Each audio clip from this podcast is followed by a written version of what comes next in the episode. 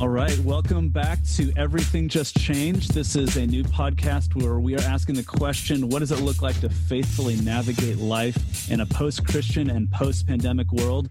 I'm Bryce Hales, and I'm here today with my friend Brad Edwards. We're both pastors and church planters in the Western U.S., and we launched this podcast because as this global pandemic crisis set in a few months ago, we saw fear and a scarcity mindset begin to set in.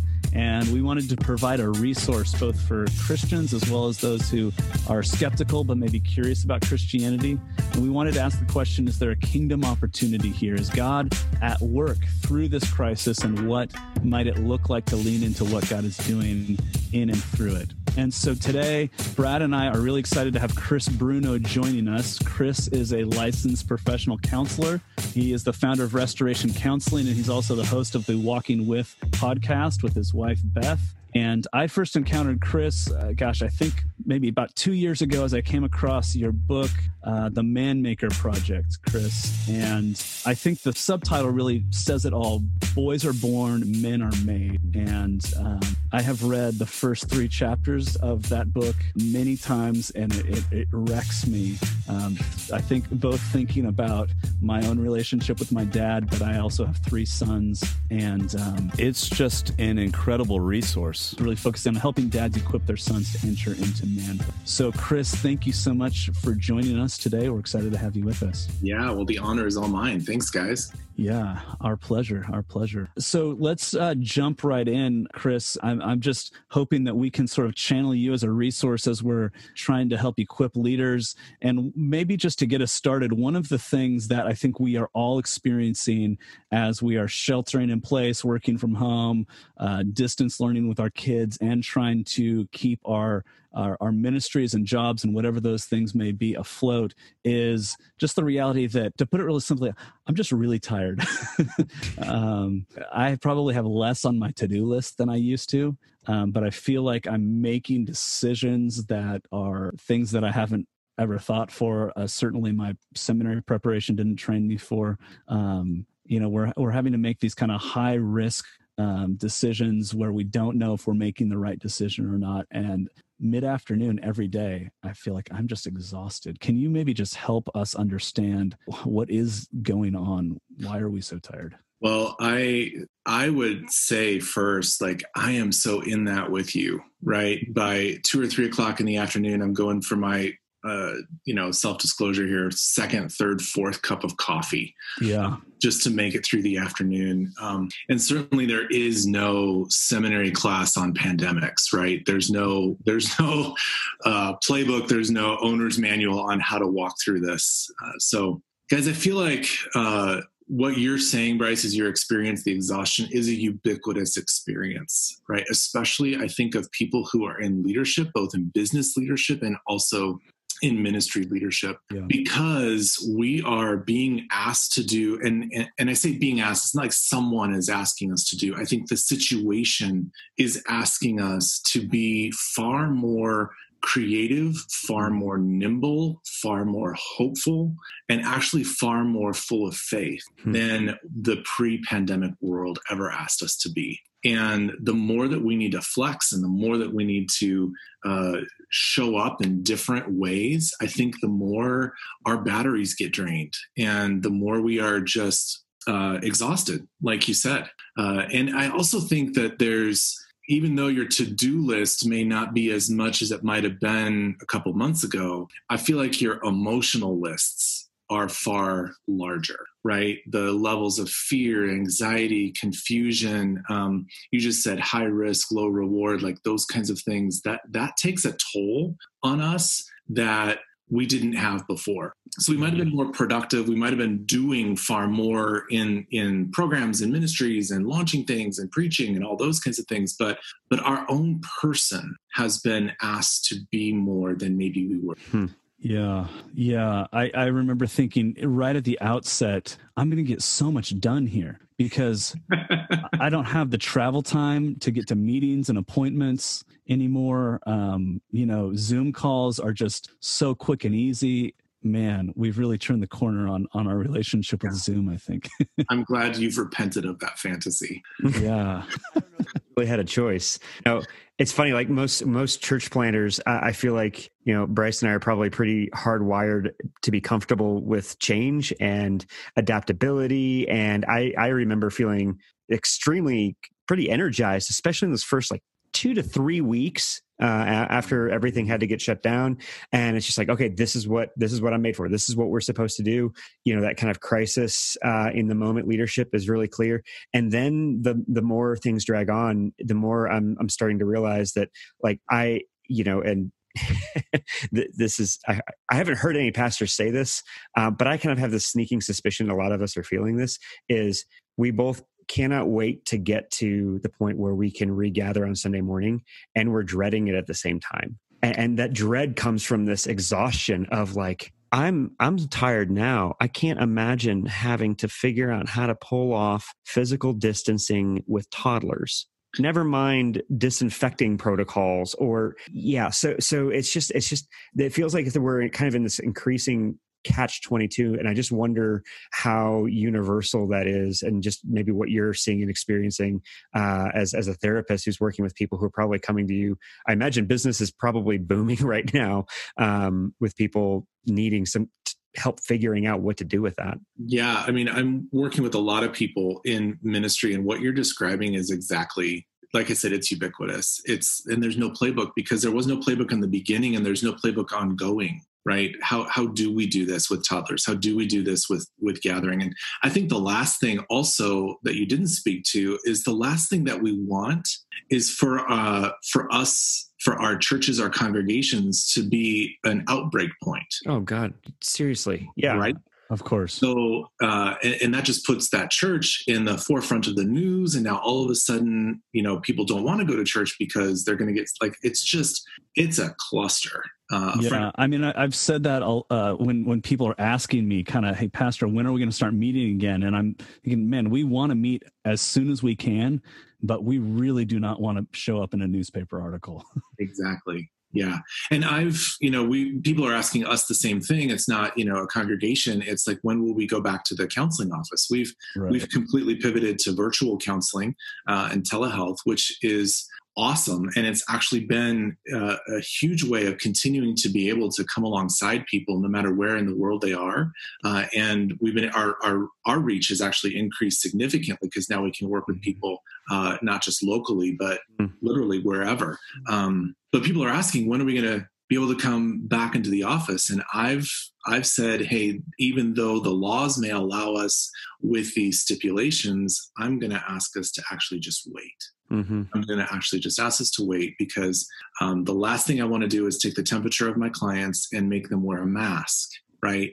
Mm. And how can you do face to face counseling and tune into the emotions or blow your nose when you're trying to, you know, when you have a mask on? So it's. Wow it's a whole bunch of things. A friend of mine calls it a dumpster fire. I just think it's a dumpster fire situation. Mm-hmm. Yeah. yeah. So really, you're saying, Brad and I think about this as pastors, but everybody in their in their context is facing unprecedented sort of challenges and issues that they're having to overcome. Yeah, and the just the mental emotional toll of that is is exhausting over time. Well, and I feel like something else happened to us all, and I think those of us in ministry, um, in some ways. Uh, uh, again to kind of state it a little bluntly is that we found a way to be superhumans right we found we found ways to do our stuff and do it really well hmm. and we can we can gather we can preach we're doing these things we're doing a lot and our capacity in those areas is is pretty large but i think what the pandemic has actually done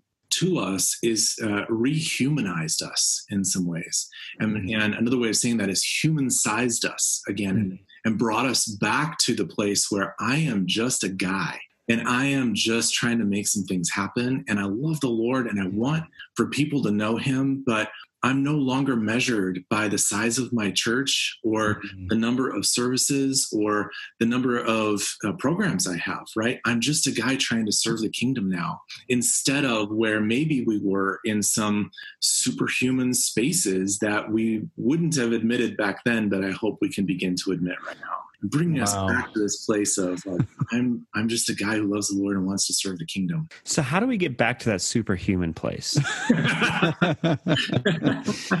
yeah, wow. I mean, that I think you just hit me between the eyes because yeah, I mean, Brett, I think one of the things Brett and I have talked about is just, man, I did not go into ministry because I wanted to run a virtually oriented community group sort of ministry. Yeah.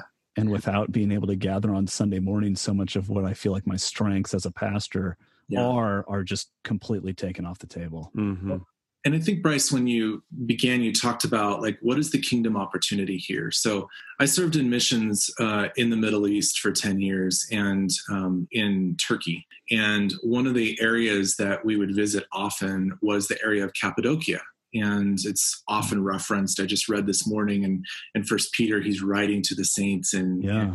Doki and other regions, right? And this whole pandemic has made me uh, kind of recall some of the things I learned about the Christians in the area of Cappadocia during the time of their persecution. Now, I'm not saying that the pandemic is a Christian persecution. That is not what I'm saying, right? I think it's a whole global situation that involves us also as Christians. Mm-hmm. Um, but the, the comparison that I want to draw is what was it what kind of creative ways faith filled ways um, different ways did the church in cappadocia have to live uh, live through and and navigate while they were under the kind of persecution where if you go to cappadocia literally you will see underground cities that are that go seven floors into the ground into the earth that are that are carved out. They were originally carved out by the hittites and and then they were used by the christians. And there's there's massive caves that are that are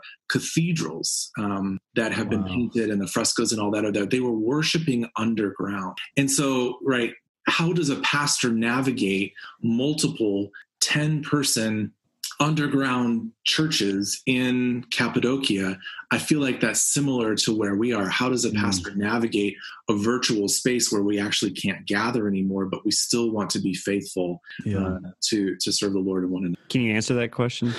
yeah, how do we do that? how?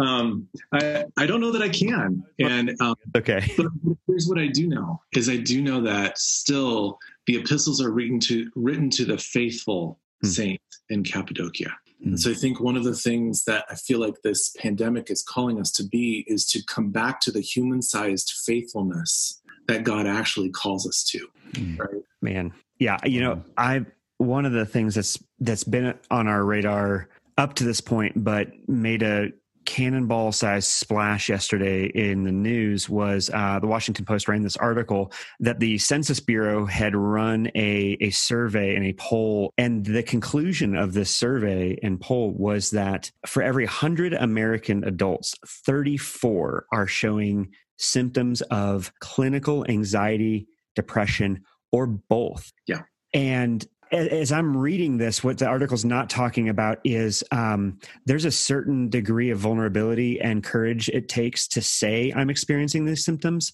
And mm-hmm. my gut is that this is actually still underreporting how many people actually are experiencing some form of clinical anxiety or depression or both. And um, Bryce and I have been talking about this concept that, you know, if you see this pandemic as an interruptive event, a pause button to which we are going to try and, and just wait out and go back to some kind of normal versus a disruptive event that requires us to kind of scrape the foundation clean and start over.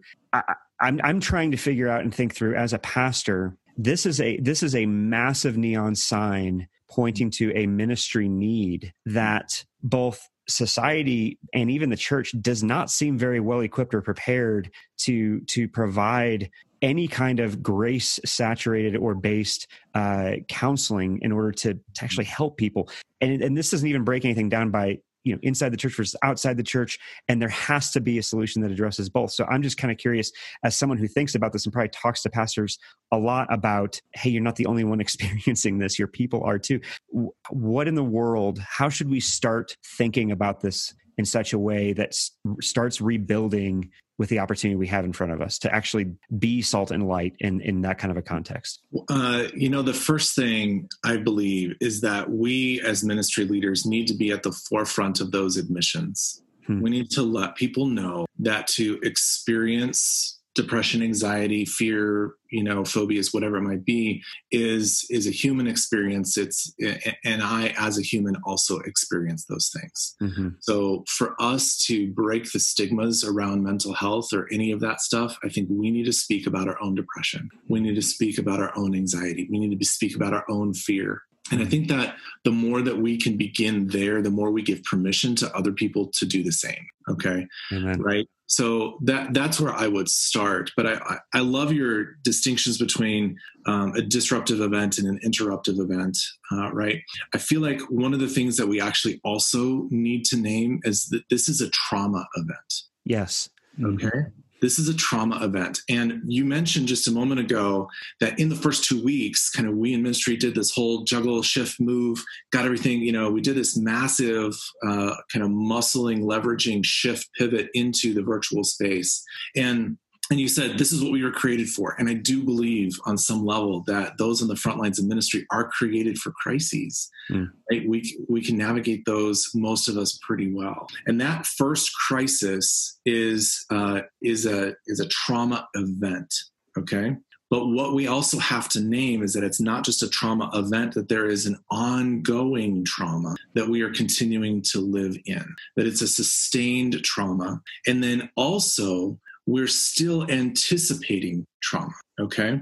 We're mm-hmm. anticipating what is the fall going to look like for school? What is when am i going to see my mom again when she as she lives in a nursing home? What is going to happen for my senior in high school next year? What's going to happen for my eighth grader who's moving to ninth grade next year? And how is the first semester of high school going to be? Is she going to make any friends, mm-hmm. or is she mm-hmm. going to be six, you know, six feet apart with a mask on and not able to talk? Like that's the anticipatory trauma. So we're in the middle of this ongoing trauma, and we don't actually know what's going on. I feel like if we begin to name it as trauma, right, that is uh, is both interruptive and disruptive and ongoingly disruptive mm-hmm. that that we can kind of sit back and go, okay, right? This is actually quite choppy water.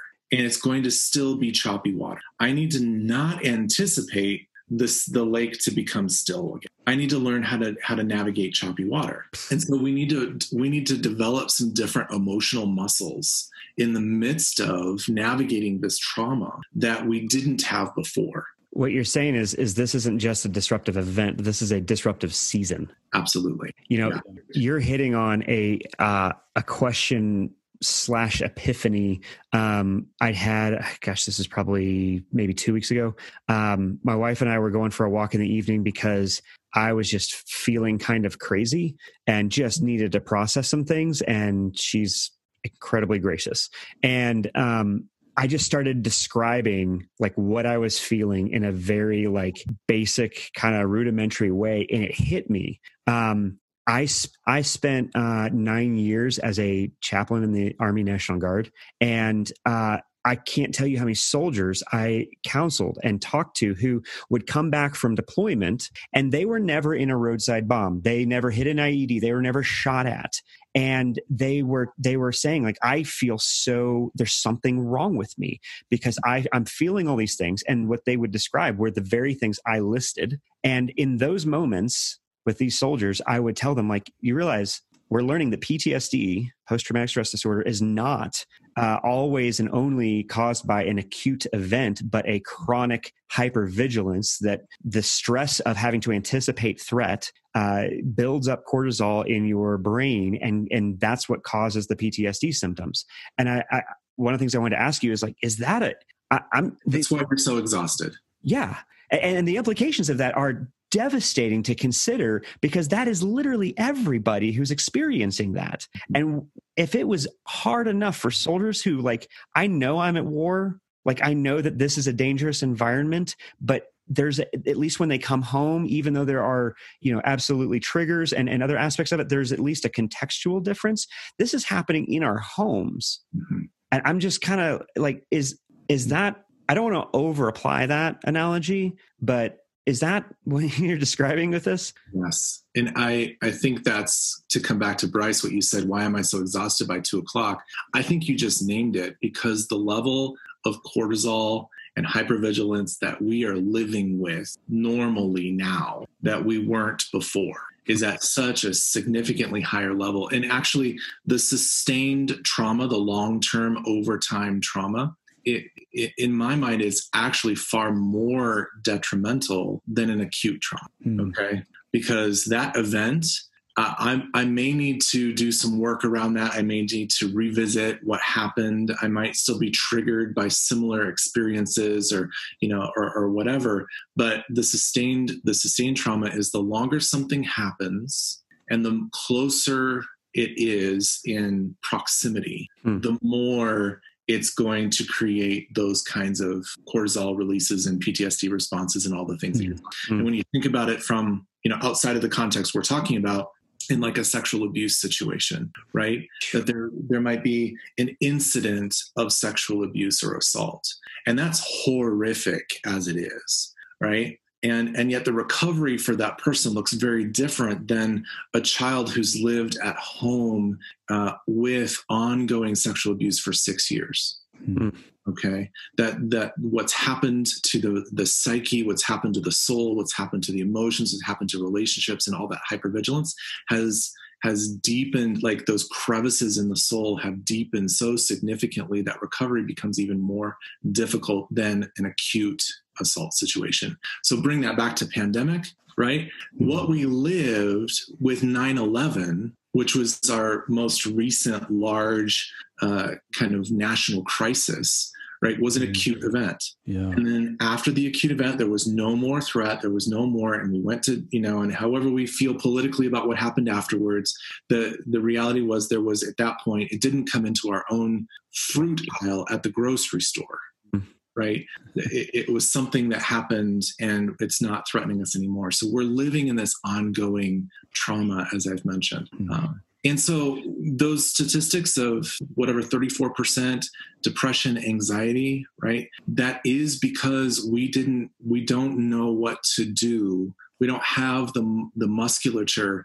established yet to live in the midst of this kind of a trauma. Yeah, so Chris, I'm I'm I'm I'm thinking about a question as I'm hearing you talk here and it seems like just our own awareness is such a big part of this. Um, I know for myself, well, and maybe to even kind of hopefully play out what you were encouraging us to uh, just a few minutes ago, but part of my own kind of process and journey through counseling is just learning to become more aware of what I am actually experiencing and feeling. And and apart from that, it seems like uh, this anxiety can can kind of just sneak up on me where I tell I feel like I'm doing fine. And and I feel like I'm talking with people who you know I say how are you doing? I'm doing fine. That's what everybody says I'm doing fine until all of a sudden you're not. And the difference between I'm doing fine and I just snapped at my kids or my spouse or you know even something maybe more severe seems to be um, it, it can happen really quickly. And I'm so I'm wondering both like what can we do to develop our own awareness but but also as leaders how can we help others develop a little bit more emotional awareness. I feel like pastorally, when I'm in conversation with people in our church, you know, how are you doing? Well, I'm I'm thankful. I, I'm still working. I'm working from home. I'm juggling all of these different balls, but you know, everything's fine. And then, I mean, we're what, 12 weeks or so into this, and I'm starting to see things like um, marriages beginning to break down. I mean, I've actually seen a few incidents of um, not of not in our church, but of people saying we're going to move out of state because it, it, seems like there's this temptation to kind of blame shift. So when we're unhappy with how the governor is dealing with things here, we're going to move to a state with a different color where we think that the governor is going to do a better job there. Um, seems you know some fairly fairly like um like those are some big reactions. Mm, yeah. I just wonder how can we help people say uh, help people to slow down and just become aware of what they're actually experiencing? Yeah. Well so first i want to name the the going from fine and not fine. Yeah. Okay. So first of all uh, anytime somebody says the word fine to me i'm like you're lying right so it's just not true. I think I think fine is just this dissociative word that allows me not to actually answer the truth. So yes. so um, let's thank just, you for saying that because actually one of the things I, I say all the time in our church is that we want to help you move beyond just being busy and fine because I think that fine is just a smokescreen and yeah. busy is an excuse. Yeah, absolutely. So um, there, in counseling terms, there's something called the window of tolerance. Okay. And so if you think about your computer screen or an actual window or something that has a top and a bottom, right? So on the on the top is how much uh, kind of electric anxiety, energy, um, anger, frustration, whatever. How much can you tolerate mm-hmm. before you cross over that that barrier, that ledge, that line? Okay. And then on the bottom is how much like uh, depression or how much dissociation or how much um, uh, hypoarousal, it's called, where there's you're just kind of shut down and you're numb and you're just quiet and you don't show emotion. Like, how much can you tolerate there? Hmm. So, in between the top and the bottom line is what's called a window of tolerance. And every person has a window of tolerance based on their past story and their family. And then in marriage, when two come together and become one, the marriage then has a window of tolerance. Hmm. Okay. How much how much frustration with one another can we handle before it becomes a fight? And how much distance can we handle before it becomes abandoned right? That's so we're, we're dealing with that window of tolerance already in each person and each relationship and each relationship not only marriage but uh, parent child and siblings and all that we each have a window of tolerance there. What i think this pandemic has done is it's taken what might have been a larger window of tolerance and shrunk it down so that uh, now the the amount of space in between the top and the bottom is actually far less. Mm. and so when um, in the midst of the pandemic or prior to the pandemic maybe my coffee's cold would have been a fine thing. Hmm okay? But now my coffee's cold and i get I, I, I throw the cup right. right? Because my window of tolerance has shrunk so much yeah. that I, I can't actually handle as much. And that goes back to what we were talking about with the trauma response and the cortisol and all that stuff that's happened mm. okay?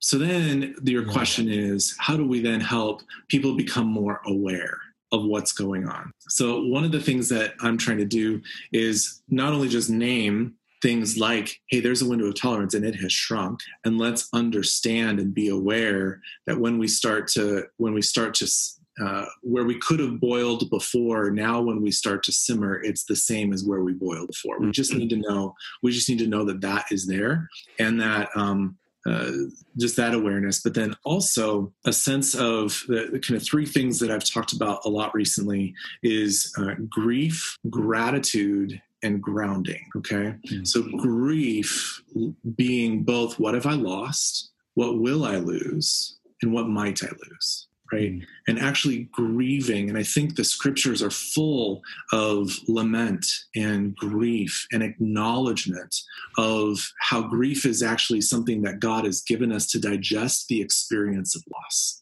Mm-hmm. If we don't grieve well, then I don't think we will actually digest what we're experiencing. Mm-hmm. Right.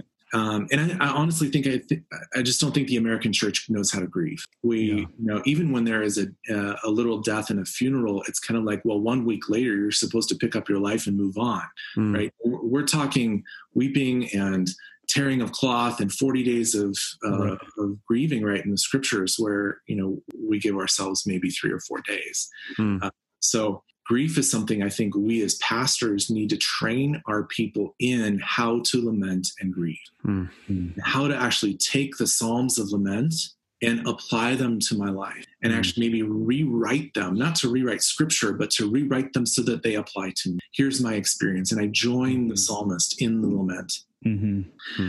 Gratitude, I think, also is part of that. And you mentioned, you know, I'm grateful for still having a job. I'm grateful that you know nobody that I know is sick yet, or you know whatever that right. we've not been hit. That that gratitude is there, but I think it needs to get even more particular. And I'm grateful that I have breath today. Hmm.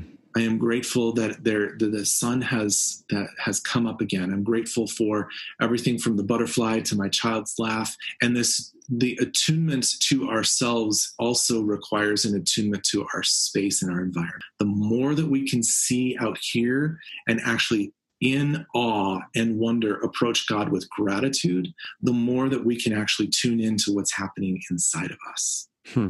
Okay. Yeah. And then thirdly is grounding, and that is uh, you know scriptural meditation. That is prayerful spaces. That is slowing things down enough to sit and ponder and be and breathe and put your feet on the floor and do some go running or do some stretches or walk the dog do something that actually reminds you of your humanness hmm. uh, and your uh, belovedness. Mm-hmm. And that when we do those three things, I think on a on a regular, like daily practices, ritual, liturgical practices, that then we'll be able to go, okay, I'm not feeling so depressed anymore. Hmm. Yeah. Chris, it's it strikes me how like how tragically and especially attuned this pandemic is to making those three things especially difficult, right? I, like I'm sitting here thinking about how important it is to give uh, myself. I, you say those things, I'm kind of like, is that okay to do right now? Like, I mean, I know that those are good things for other people. Uh, you know, the typical pastor response, right?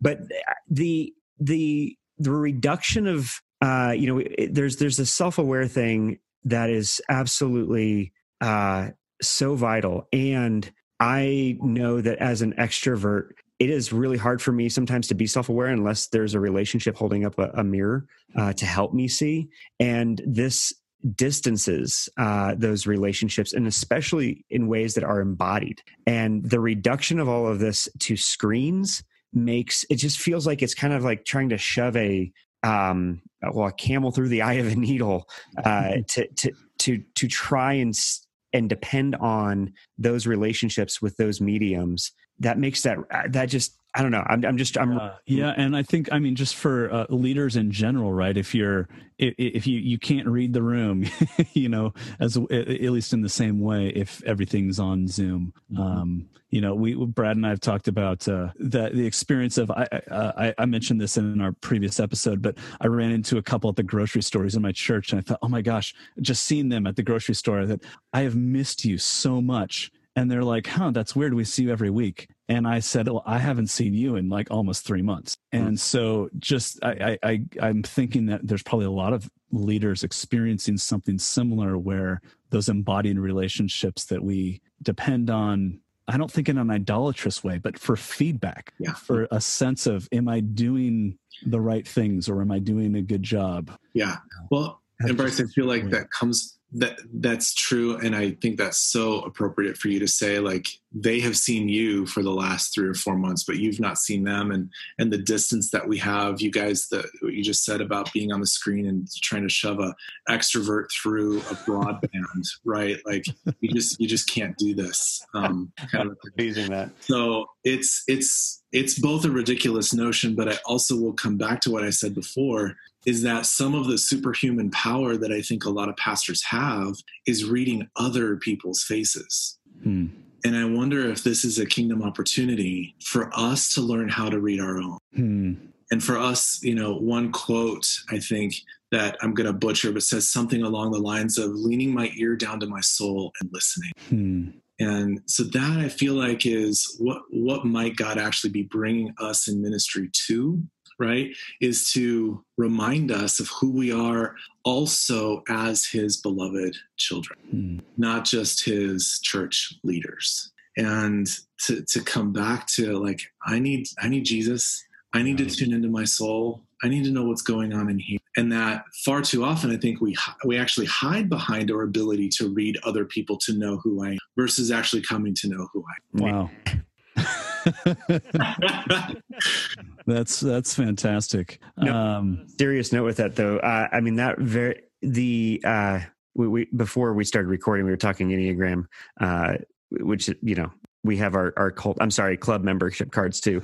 but um, as a as a three on the Enneagram with a wing four in particular. I, I am I'm just well, how was it Calvin said? Uh, you can't. I'm going to butcher this quote too. You, you can't really know God unless you also know yourself. And there's a there's a very real uh, discomfort in that we have all suddenly been left very alone with ourselves in ways that we we have been able to avoid until this point. So that makes that that resonates a little too much. So thanks. Yeah, Chris, I wonder. I wonder as we uh, kind of try to wrap up, do you have one or two kind of first steps that um, you could suggest if if I'm uh, if I'm somebody who's listening right now and I'm realizing a lot of this is resonating uh, with me? What what what are one or two th- first steps I could take? Yeah, well, um, put on your own oxygen mask first. Hmm. Okay. And that is not something that people in ministry do well at all. okay. So put on your own oxygen mask first and come back to the place of where, where I said before, like the more that you can speak about what's going on for you and be so honor and honesty actually come from the same root word. And so the more that you can be honest about what is happening for you, the more that you actually honor yourself and honor your creator.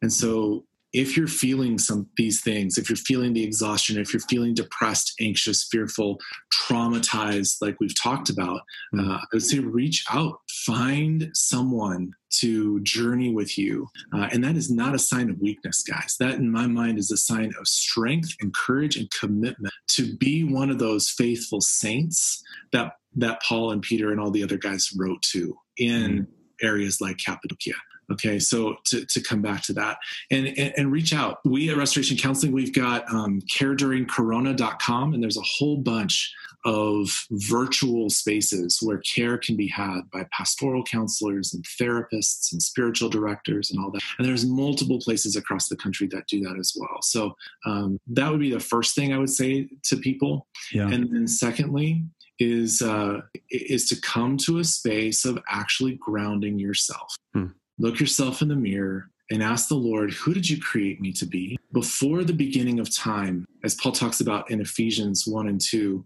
before the beginning of time, who did you think me up to be? Hmm.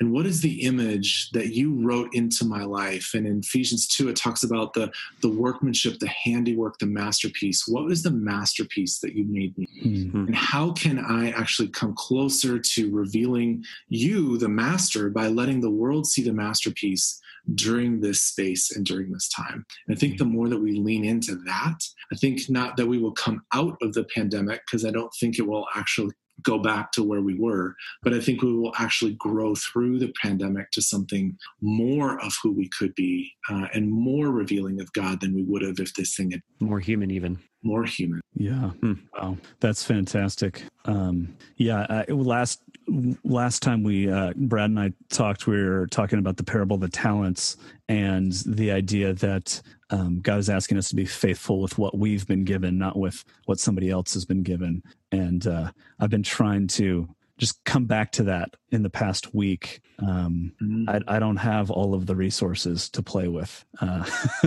so, what is it that God has called me specifically to do? Yeah. Uh, well, and to be. Hmm. To steward to steward not only what you have been given but to steward who you have been made to be mm.